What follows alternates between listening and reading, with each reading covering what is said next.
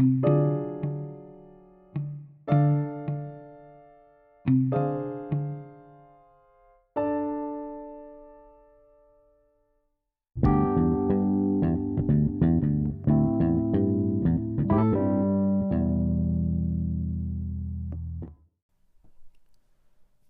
everyone, welcome back. The Xbox Series X processor has been shown off. Uh, I saw this on Game Informer, and apparently, um, excuse me, uh, oh god, Phil Spencer. Sorry, I couldn't remember his name for a second. He changed his Twitter profile to an image of the Xbox's new chipset. If you don't know, the Xbox Series X is what Project Scarlett is going to be called and it's like this weird kind of towery rectangle thing. It's very tall instead of wide, although you can set it on its side if you want. Uh, but on the chipset itself, it is engraved with Project Scarlett, and then in the lower left hand corner, it says 8K. Now, the Game Informer article that I looked at incorrectly said that this means that it's 8,000 pixels, which is very much a that's an incredibly low number of pixels. 8K is actually 7,680 pixels by 4,320 pixels, which comes out to well over 33 million pixels. Uh, but that's okay. I think that they meant 8,000 lines of pixels. It's it's just a funny uh, maybe not a typo, but a misunderstanding of what 8K actually means. Now, am I excited for 8K? Not even a little. That being said, um, just last month, I got my first 4K monitor. I mean, I had a 4K TV in the other room, but we only really use it for uh, Netflix and Hulu and stuff like that. So I really don't. I'm not the best judge of how many Ks something should have. Um, am I excited for 8K? No. And I don't think that very many people are. And the reason I don't think that very many people are is because it's expensive to buy a TV that can support that. But does that mean that the Xbox Series X, which again, I'm going to say is a terrible name, does that mean that they've made a mistake by making hardware that is powerful enough to run 8K games? I don't think that that's a mistake. I think that that's fine. Is that going to be the typical use case? Probably not. I think most people are going to be using it at 1080p. And then there's going to be a smaller subset of people who will use it at 8 or at 4K. And then there will be the people who have way too much money and they will be playing it with 8K screens, and that's fine. Why don't I think that this is a problem if a vast majority of the population who are going to buy this device aren't going to be able to take advantage of it? Well, because console generations, I think that over time they've gotten really short. And I think what this tells me, and I could be wrong about this, but I think what this tells me is that this particular console generation from Microsoft, I think that they are planning to have a longer console generation this time around because it's going to be a while.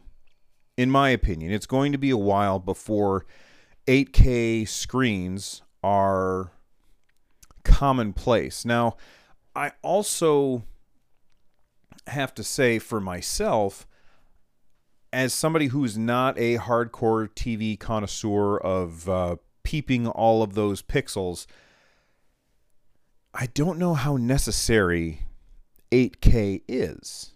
I really don't. Once you get to a certain degree, adding more pixels just requires more power and doesn't really give you that much of a benefit. Now, to be fair, I said this about uh, 1080p. I remember when HD TVs first came out and I hadn't seen one. I said, well, I don't know, my screen looks pretty damn good. I'm not too worried about it. And then when I saw one, I was like, oh my God, I can't imagine anything ever looking better than this. And then I saw my first 4K screen and I said, oh man, I had no idea what I was missing. Now, I've seen 8K screens at a Best Buy or whatever, and sure, they look real good, but I don't know that they look that much better than 4K. So the ever present march forward to having more and more pixels to me is not that important. However, however, just because this particular chipset can run things in 8K does not mean that it has to. And so rather than being all about the 8K, we can be all about the frames per second. And frames per second are much more important when it comes to video games, in my opinion, than resolution. Frames per second, as long as they are stable, are the end all and be all thing that you should measure a game by when you're talking about visual fidelity. How fast and fluid is the motion? Is there a point where it gets so fast and fluid that it doesn't really matter? I'm sure that there is. Right now, I play everything on 60 frames per well, okay. I don't play everything on 60 frames per second. That's the that's the target that I like to hit. 60 frames per second. Now, if I can't hit 60 frames per second, I'm happy with a stable 30 frames per second. As long as it's stable, that's really the most important thing is that it's stable. And if I can get a stable 60 frames per second, then I want a stable 60 frames per second. And if somebody says, hey, Bill, you want to hook up this cool 8K, whatever, what's a dingy, up to your screen, and it has 120 hertz or 120 cycles per second. Wow, that sounds pretty fantastic. But guess what? Every screen in my house, every single screen in my house is maxed out at 60. I don't have any 120 hertz screens.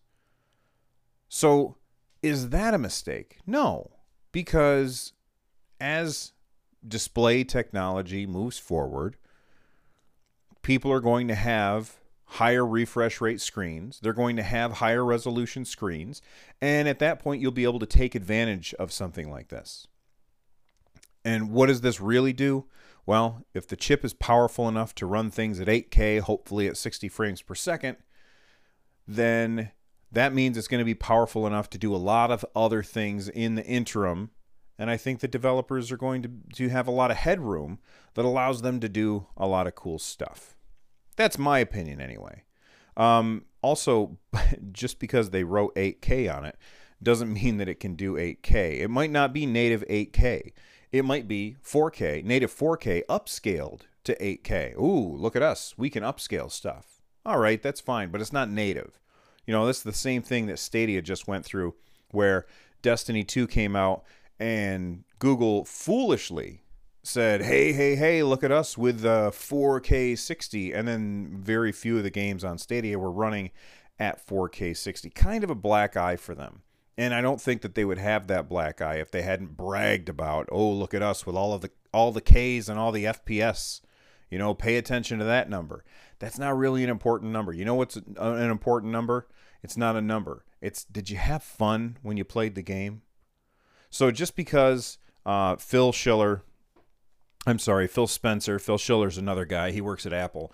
Uh, just because Phil Spencer uh, posted a picture of a chipset that has an 8K on it.